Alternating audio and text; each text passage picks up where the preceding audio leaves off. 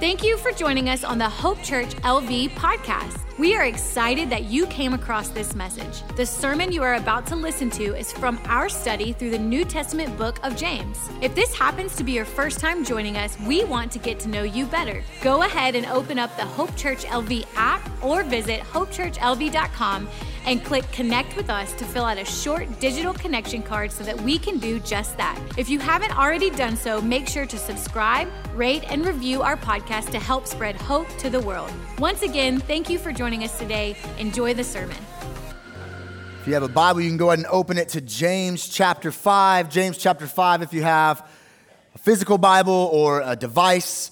Um, one of the things I love about our church family, I know a lot of folks here at Hope Church, and one of the things I love is that we all come from different backgrounds, specifically as it comes to our relationship with church. I have friends that have been a part of churches since they were born. Like they grew up going to church and they grew up singing the Bible songs and they grew up going to vacation Bible school. And God is that song we just sang, the goodness of God over their entire lives. Some of you have done that. Some of you have grown up in church for as long as you can remember. You don't really know an existence without church.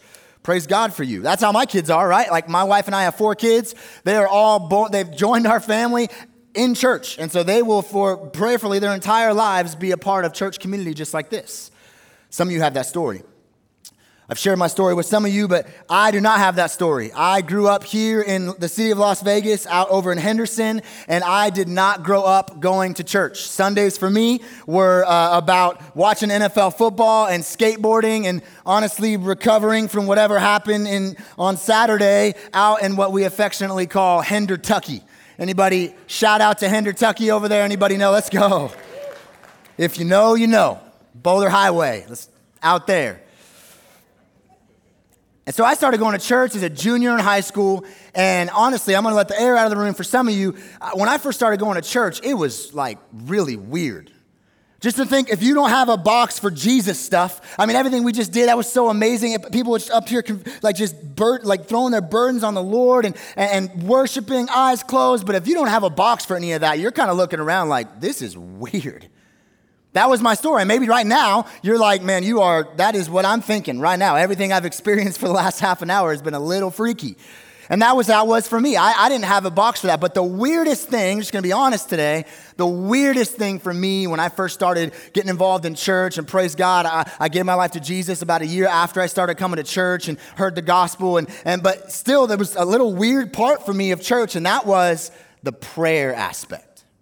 Like maybe you're like me and, and prayer just, it felt odd. Like, is there a certain way I'm supposed to fold my hands or um, can I like open my eyes or is like eyes closed like the passageway to heaven? Like, how's this all, how's this all work? I, I didn't know. And honestly, for the first several years of following Jesus, prayer was a very weird part of the Christian experience. And some of you may be thinking that right now, like, yeah, when we just did that whole prayer time, I was a little weird out because I didn't know how to interact. I didn't know how to engage in that. So, why are you talking about prayer this morning? Well, we are in the book of James. We've been in the book of James since January. Next week, we actually finish the book of James after seven months of studying verse by verse through this incredible New Testament book. And as James rounds third, right before he lands the plane next week, he has a section he is going to explain and talk about prayer. Specifically, how you and I pray as a church family, how we do this thing together. And so James is going to step into the weirdness and talk about prayer. So, like I said, if you have your Bible, open it up to James 5. We're going to read verses 13 through 18 in our time together this morning. Here's what the Bible says in James 5 Is anyone among you suffering? Let him pray. Is anyone cheerful? Let him sing praise. Is anyone among you sick? Let him call for the elders of the church and let them pray over him, anointing him with oil in the name of the Lord. And the prayer of faith will save the one who is sick, and the Lord will raise him up. And if he has committed sins, he will be forgiven. Therefore, confess your sins to one another, pray for one another, that you may be healed. The prayer of a righteous person has great power as it is working. Elijah was a man with a nature like ours, and he prayed fervently that it might not rain, and for three years and six months it did not rain on the earth. And then he prayed again, and heaven gave rain, and the earth bore its fruit. James here in those verses is talking about prayer, specifically how we pray together as a church family. So I don't want to take anything for granted here this morning because some of you may be here for the very first time and may have been like me when I start, first started following Jesus. Like this prayer thing's a little weird. So I don't want to take anything for granted. Before we talk about how to pray, we have to talk about what is prayer. And that might sound overly simplistic this morning, but very simply, prayer is a conversation with God which in and of itself is kind of miraculous. Like you and I get to have a conversation with God. But notice I didn't say it's a, a monologue. I'm guilty of that. Anybody else guilty of that? God, here's everything I need, and then I gotta go. See ya. Conversation is not a monologue. I'm just gonna stand here and tell you everything, and then I'm not gonna allow you to speak to me. Prayer is a conversation with God. Prayer is not some heavenly magic trick, right? I pray and then God performs. Here's what I need, God. Here's what you do for me. A lot of people think that prayer is like the, the rubbing of the, of the genie lamp. God, do what I need. And I understand in a room this size, prayer is a problem for some people. I get it. It's a problem because you don't know how to do it, right? Like that was me for many years in my Christian life. Like, again, how do I do this the right way? I, feel like I'm doing it wrong. I feel like it's not working. Maybe you feel inadequate. You're like, man, my wife prays.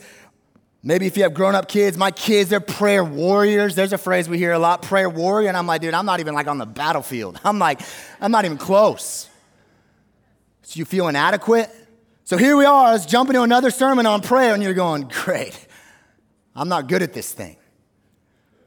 Or let's press in a little more. For some of us, you said, man, I've tried this prayer thing, it didn't work. I've prayed and prayed and prayed for my son and my daughter who's out wilding out and living the prodigal life. And Scott, I prayed for years and nothing's changed. I guess prayer doesn't really work. Or I prayed for my, my mom or dad as they were in the hospital. I prayed at their bedside that God would do a miracle and they passed away.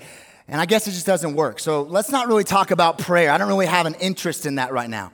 I have a sickness, I have an illness, I, I have a situation, and I prayed about it. And it didn't work. A lot of times we don't like to say that out loud, so I'll say it out loud because I got the mic on my face. Sometimes we have a problem with prayer because we're saying this doesn't work.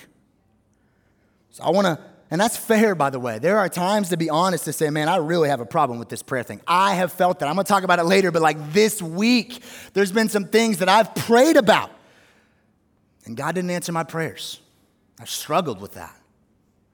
So we're going to press in to that tension. If we if all that's true, why do we pray? And I'm not trying to be elementary or insulting. We pray as Jesus followers because God tells us to pray. And God is God. Because God commands us to. You say, show me that. Philippians chapter 4, verse 6. There's many verses we could show, but here's a famous one that you may not that you may already know. Do not be anxious about anything.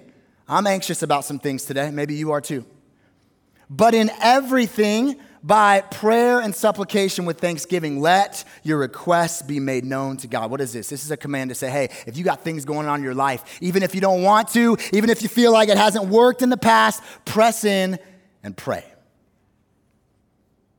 So, to all of us who have struggled with prayer, maybe right now, maybe in the past, I want us to lean in today because I believe God has a word for us out of James chapter 5. So, how's, how are we going to unpack this? We're going to ask and answer two questions. First question When should we pray? He doesn't spend a lot of time on this, but in the beginning verses of this passage, when should we pray? He says it.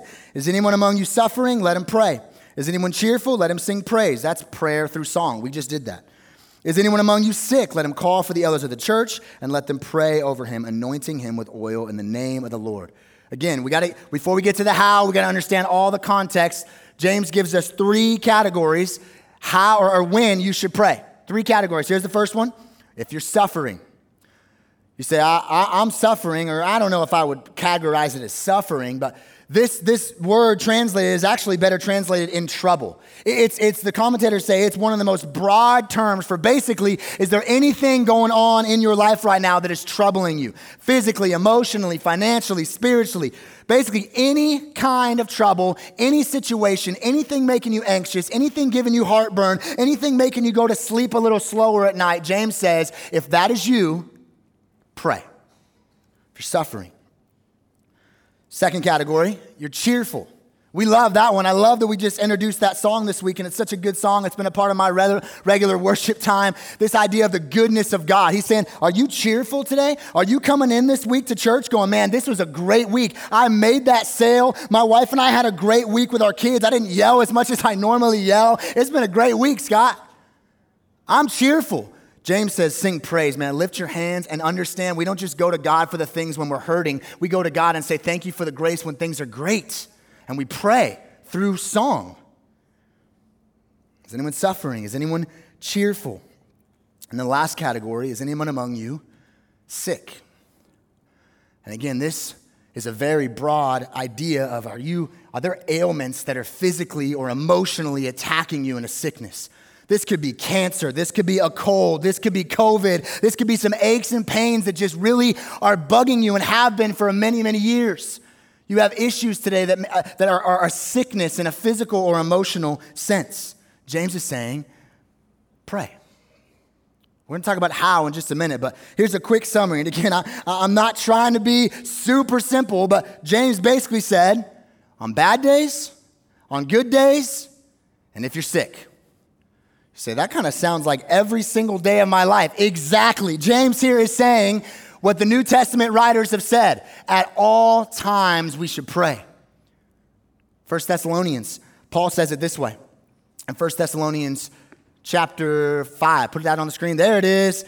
Rejoice always, pray without ceasing. Get tripped up by that. What does that mean? Does I walk around praying all the time? That just means you're in a constant conversation with God. That just means you're constantly tapping in to your access that you have to Jesus. Give thanks in all circumstances, for this is the will of God in Christ Jesus for you. If you're having a good day, if you're having a bad day, if you're sick in any way, pray. So, how should we pray? That's going to spend the rest of our time on. How should we pray? James said, Is anyone among you sick? Let him call for the elders of the church and let them pray over him, anointing him with oil in the name of the Lord. And the prayer of faith will save the one who is sick, and the Lord will raise him up. And if he has committed sins, he will be forgiven. Therefore, confess your sins to one another and pray for one another that you may be healed. The prayer of a righteous person has great power as it is working. Every week that we gather, I understand there's people that come in from all different backgrounds, just like I mentioned. Some of you have never heard these verses before. Others of you have heard these verses a lot. And here's the reality whether you know it or not, this is a passage of scripture that has been misrepresented a lot. There's been a lot of people that have made a lot of money on this passage of scripture. So I want to peel back the preconceived ideas and I want to just look verse by verse, like we always do here at Hope, and say, God, what is this saying? How should we pray? There's a lot of ways, of course, that we should pray, but James kind of outlines four for us today. Here's the first way we should pray in community. Say, show me that. In community. Let him call the elders. We call this our church family or a community. This is, this is how God has designed. God can heal anybody anytime He wants. You could be driving alone on the 215 and God can heal you right in that moment. You could be laying in bed and not even aware of what's going on because you're sleeping and God could heal you in that moment. But in His grace and sovereignty, He has also called us to be a part of a community where we see Him work and move together. And that's what James introduces here. He says, Let Him call the elders. This is an invitation. You say, I'm confused. What is an elder?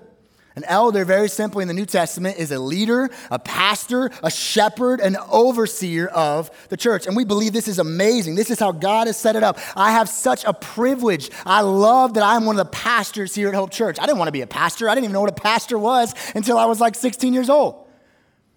Got to church and met Jesus and started walking with some people that showed me how to follow Jesus, and they were pastors.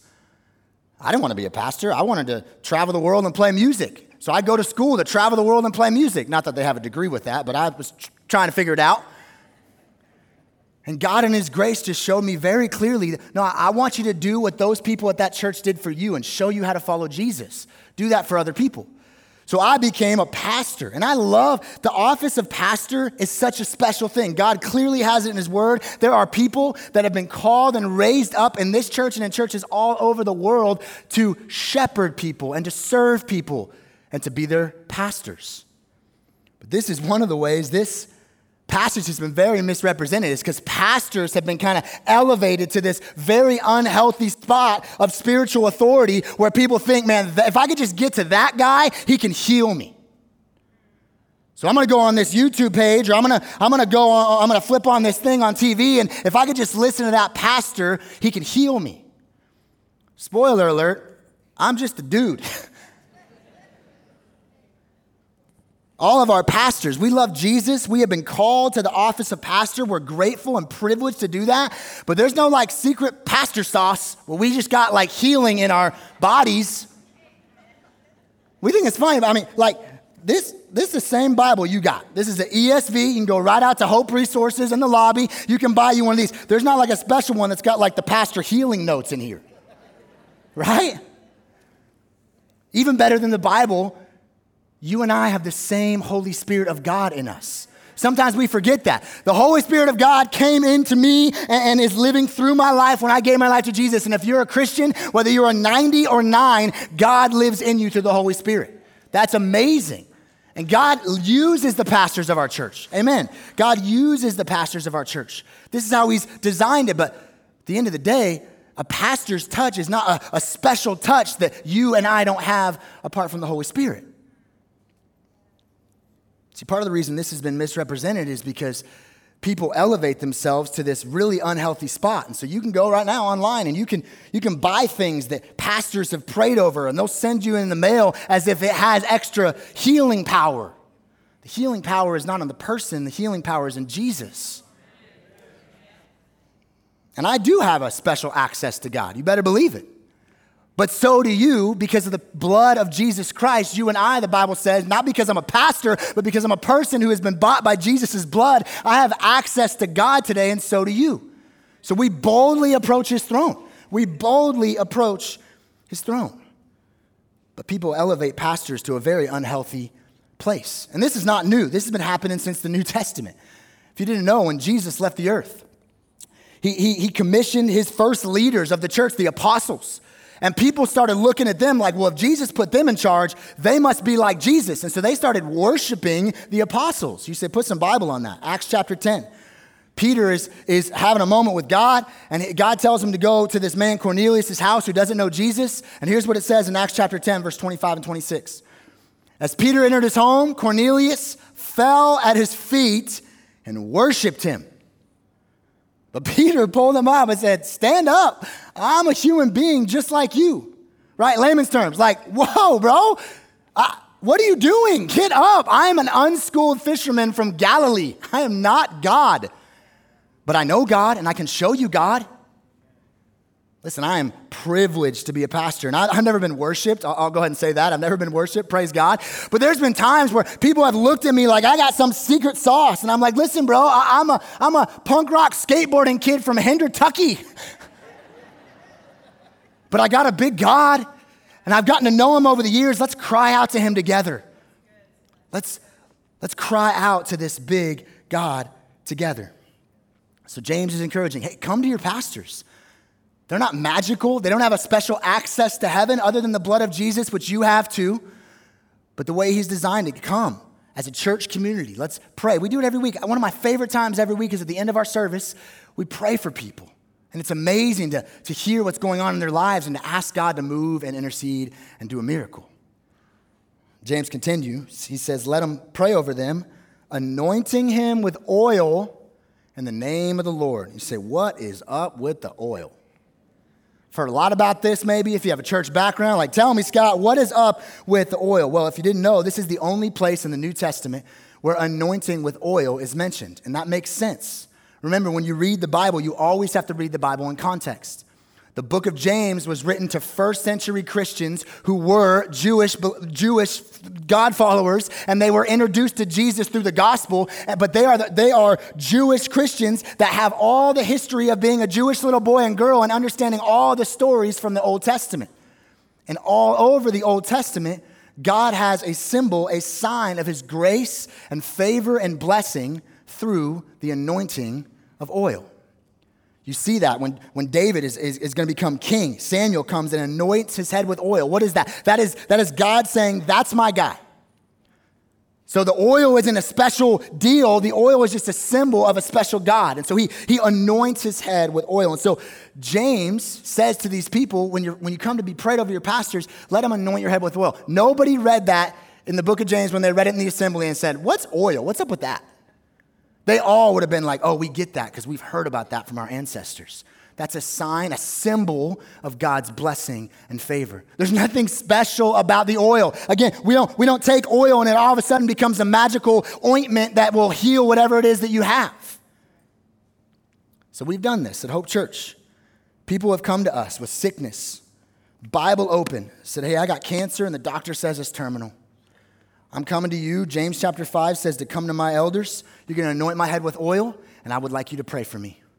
And it's such a blessing. We've gotten around those people, and I love that we do this every time. We explain what I just explained. We say, hey, we want to let you, know the Bible says to anoint your head with oil, not because the oil will save you, but because the oil is a symbol of God's favor. This is, this is olive oil from like Smith's, like it's not special oil. But we're doing this as a sign, a symbol, and we're asking God to bless you and to give you favor and to heal you. The power is not in the oil, the power is in God. So I love that we're invited to do this. We're actually going to do this later. We don't do it all the time, but we're right here in this text. We're going to invite you in just a minute after we're done with the message just like we do every week, to come be prayed over. But we're going to say, if you're sick today, we have some anoint, anointing oil. We have some olive oil from Smith's. But we're going to ask God, because He said to do it, as a symbol and a sign of His favor. And we did this on Thursday night. It was beautiful. People coming and just understanding the power is not in the oil, the power is in God. And we're asking for a big God to do big things because He can. So we're going to do that later. But it's not just the pastors. It says there in verse 16, Confess your sins to one another. Pray for one another that you may be healed. See, a lot of people read this and think, this is kind of weird. Like, do I got to confess my sin to my friends to be forgiven? And the reason is we, we, we look at church like this right here. And this is amazing. We love our gather times. But this is what we've kind of known as church sometimes if we're not careful. A bunch of people coming, not talking to each other, and looking at one dude talk about what the Bible says. The New Testament knows nothing of a Christianity that exists only like this.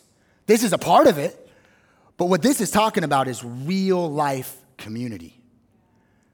You show me somebody who's following Jesus, who's passionate about the Bible, who has people in their lives that truly know them. Not the high bye brother, a couple high fives on the way out, but I'm talking about life on life community. Here's what I'm doing with those brothers in my life I'm confessing my sin to them. Not because I have to to be saved or forgiven, but because I want to, because I want brothers to keep me accountable and I want brothers to spur me on towards Jesus. So I got my friends and I'm like, man, here's what's going on in my heart this week, and I need your help, brother. James is saying, as you do that, and you'll spur each other on towards Jesus and you'll understand the gospel. I have friends that'll say, hey man, don't get caught up in that. Don't be caught up in that shame. God has saved you from that same shame in the gospel. So the confession isn't what it makes me forgiven. It's me sharpening myself with my brothers that reminds me of the gospel, which is how I'm forgiven. That's what James is saying here. This is in community. So we should pray in community, the pastors, the elders, but also each other. Here's the second way to pray. It says, in faith. And the prayer of faith will save the one who is sick. The prayer of faith. Again, this is this is part of this verse that's kind of been hijacked and it's kind of been put in a different category. Like there's regular prayer, you know, God, thank you for this food, protect us as we drive. There's regular prayer, and then there's the prayer of faith. And it's this special category of prayer. And here's why that's dangerous because it puts the emphasis on me and what I do instead of what God and what He does. So there's not one section of prayer, and then there's this special prayer that I tap into if I'm really serious. Then all of a sudden it becomes about what I do instead of God and what He does. It's not faith in our faith that heals, it's faith in a God who can heal. And that's not just semantics. A lot of people say, man, you just gotta pray, you just gotta have enough faith. Well, if that was the case, this week would be a very, very, very tough week for me and a lot of people at this church. This is just raw, happened this week. Two brothers of mine in this church, fathers, husbands, They went to the hospital with some complications, and we'll get all into all the details. But we prayed like crazy. I'm talking, I went to the hospital on Monday to pray with the wife, with some brothers of mine, and I mean, she's, we're hands in the air, knees on the floor. God, you can heal this man right now. You can do it. All the, all, the, all the tests can come back just completely miraculous. You can do this, God, and we're asking you on the power and authority of Jesus to do it, God. Eight hours later, I get a text. He slipped from his body there in that hospital room and he fell into the arms of Jesus in heaven. Heartbreaking. Heartbreaking. You say, explain that, Scott. I cannot give you on paper ones and zeros that make that make sense to me right now. A few days later, get another report. This is not looking good. Let's pray. Thursday, we get around this family. We're praying. God, right now, we pray you'd heal this man. Two days later, I get a text. He slipped from his body there in that hospital bed into the arms of Jesus. say, what's up with that? That's why I don't believe in God. Listen, it's not that that's a prayer, that's a posture of prayer that says, I was supposed to do something in my prayer. It is my job to pray, and it is God's business whether He heals or not. I don't understand that. I got a text this morning because I was just struggling with this. You, you teaching this passage, and two of my brothers in Christ, yes, I know they're in heaven, praise God, but it's hell here on earth for some of their family. So I'm struggling with this, to be honest. Like, church is a place to be honest. My brother texted me this morning, my brother in Christ, and he said, Man, I know you're preaching this passage. It's a tough passage to preach after this week we walked through. But I just feel like I need to encourage you that those men, they are healed today. Right now, listen, I know it's tough. I know they're fit. Listen, I'm not trying to belittle a very heartbreaking situation, but those men right now are healed. We prayed with tears and blood and sweat on our knees. God, heal them. And God did answer our prayer. It wasn't exactly how we thought He would, but He did answer our prayer. And I was just super encouraged by that this morning as I got that text. Man, that's true. But here's what this passage can't mean you just got to pray the right way, and God will perform for you. And there's people teaching this passage all over the world like that. It's not confidence in our prayer, it's confidence in the God to whom we pray to. Say, what is that? Show me some Bible for that. First John. Again, the Bible speaks one language. First John chapter 5. And this is the confidence that we have towards him. It doesn't say in how you pray eloquently, whether or not you pray the prayer of faith right.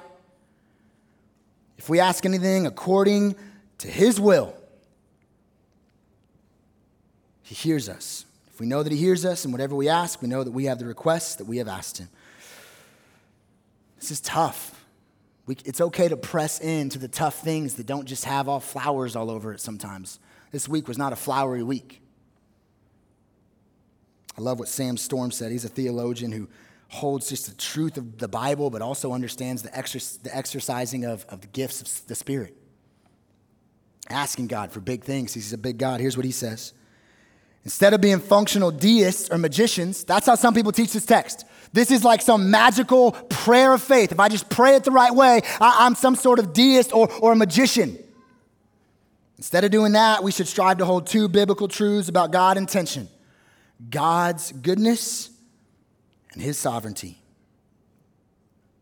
Praying in faith is not a guarantee of healing, but I am praying to a God who I know has the power and authority to heal, and I'm trusting him with the outcome.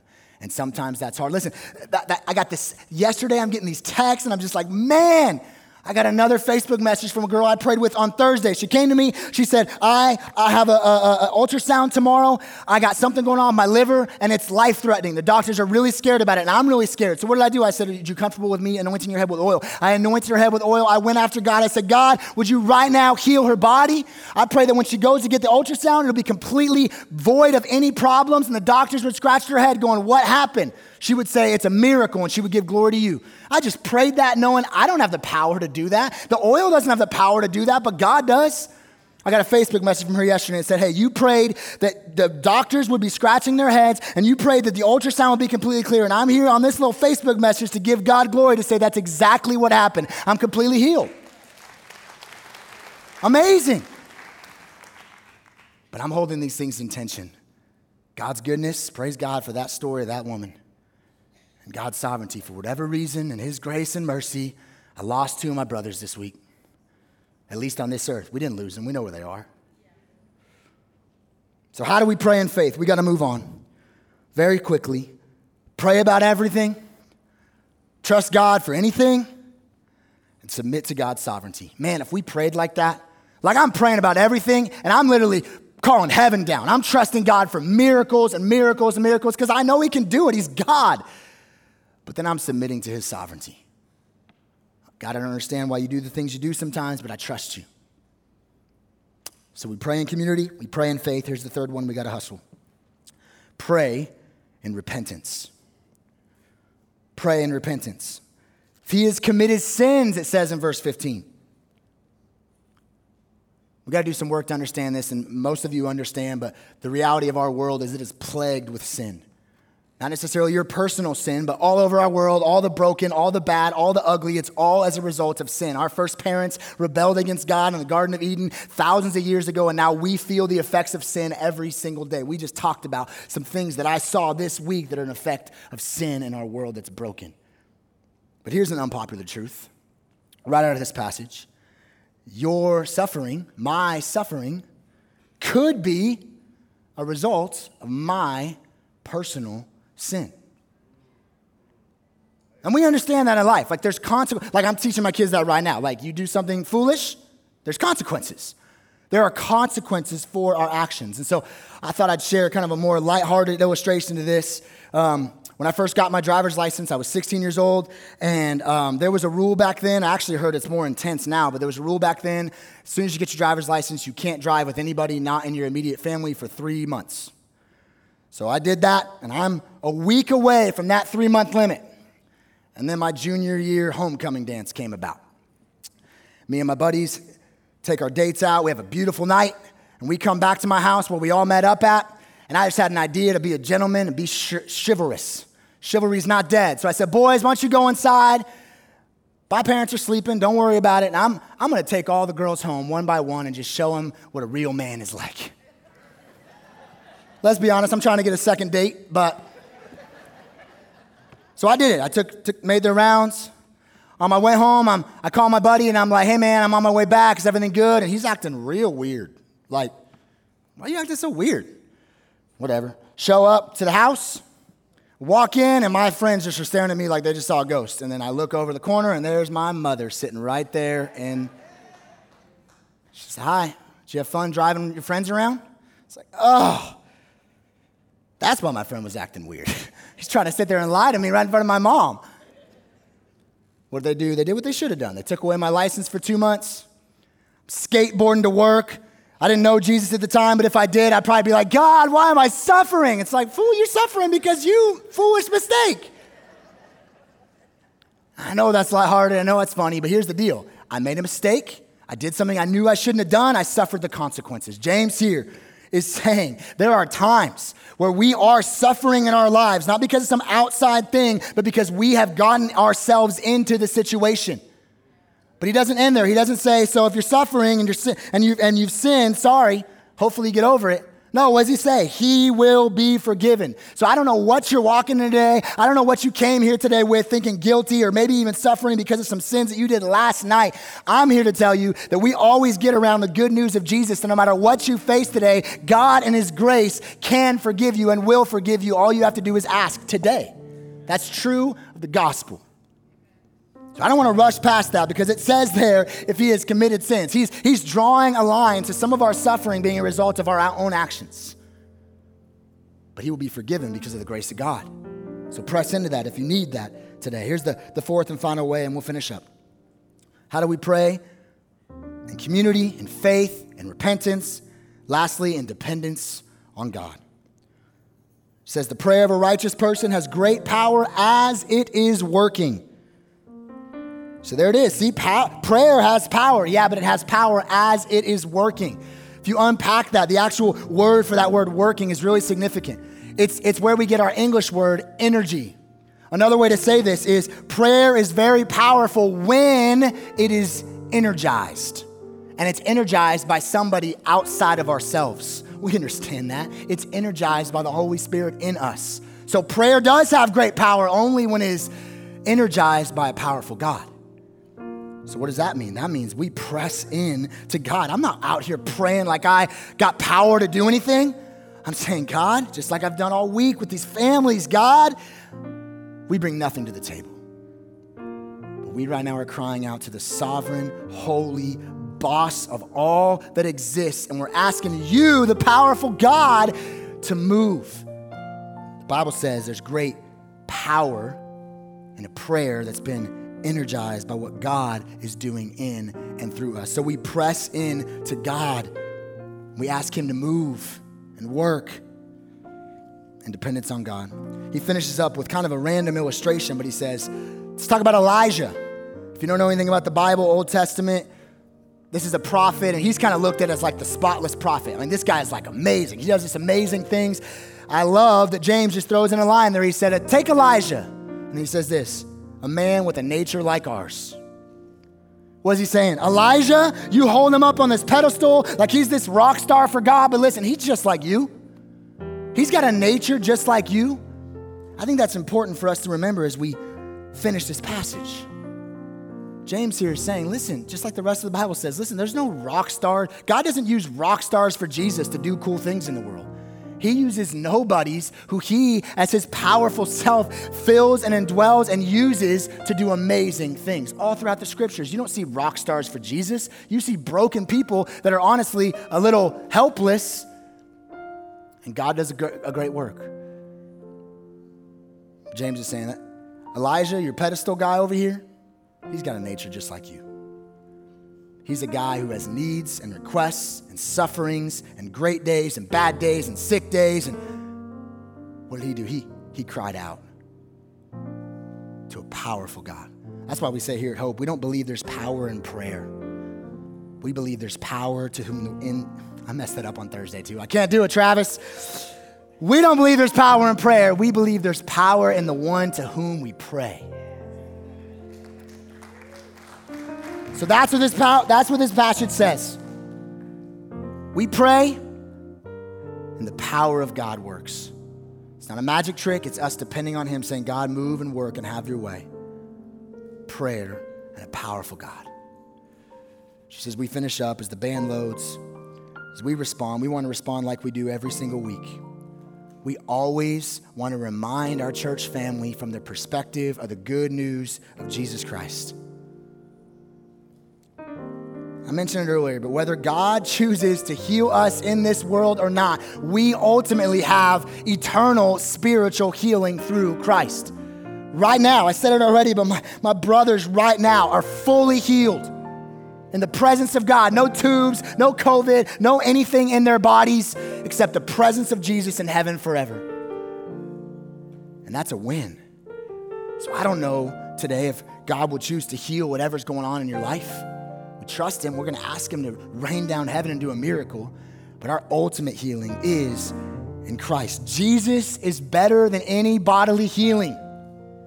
And some of you today are not even suffering physically, and you don't have a relationship with Jesus. I am here to tell you, you are suffering spiritually. If you don't have a relationship with Jesus, today you can be healed forever through a relationship with Christ. It says it here in the word. 1 Peter chapter 2. Listen to what the Bible says about Jesus. He himself, that's Jesus, bore our sins in his body on the tree. That's the cross. That we might die to sin and live to righteousness. Here's the best part. By his wounds you have been healed. Some of you today need to tap into that healing and say, I'm ready to be healed. I didn't even know I had a wound until you just read that. But I know I got something missing in my life, and it sounds like it's a relationship with Jesus. You don't have to do anything special to be healed, you just got to trust Jesus. And He'll heal you forever spiritually. So maybe that's you today. In just a moment, our pastors are going to be up here, and maybe you just want to come down and let us know. I need a relationship with God. We'll show you from the Bible a relationship that can forever change your life, and the Bible says spiritually heal you forever. But we also understand there's people today that are suffering physically, you're sick, emotionally, you're sick. we're going to do what the Bible says to do in James chapter 5. Again, we don't do it all the time, but our pastors are going to be up here and we're going to call people down. If you're sick in any way, shape, or form today, if you have emotional or physical sickness, you want to come, we would love to pray for you. We don't have, there's no power in these pastors up here. There's power in our great God that we're going to beg heaven to move on your behalf. There's no power in the oil. But we're going to ask you if you're comfortable, we'll anoint your head with oil as a symbol of God's favor and blessing in your life. Because there's power in Jesus today. So I'm going to pray, we're going to sing. And if you're sick in any way, we're going to listen to what the Bible says in James 5. We invite you to come. We'll stay as long as we have to. It was a beautiful time on Thursday. People just coming and being prayed for. And we asked God to, to make ultrasounds empty. And guess what? Ultrasounds were empty. Praise God. What is it today that you're like, man, I, I don't do that. I don't get out of my seat. I've never done that. It's super weird. Maybe today, God in His grace would get you out of that seat to come be prayed for. And we'll cry out on behalf of you to a really big, powerful God. Amen. Jesus, I pray right now for this response time. God, as we sing, as we worship, as people come to be prayed for, and maybe if they're comfortable, have their heads anointed with oil. God, we understand there's no power in us, there's no power in the oil, there's no power in the prayers. But there is unbelievable, extreme power in who we're praying to, and who we're shouting out to, and who we're crying out to. Thank you for listening to the Hope Church LV podcast. If you haven't already done so, go rate and review our podcast to help spread hope to the world. Have a great rest of your day.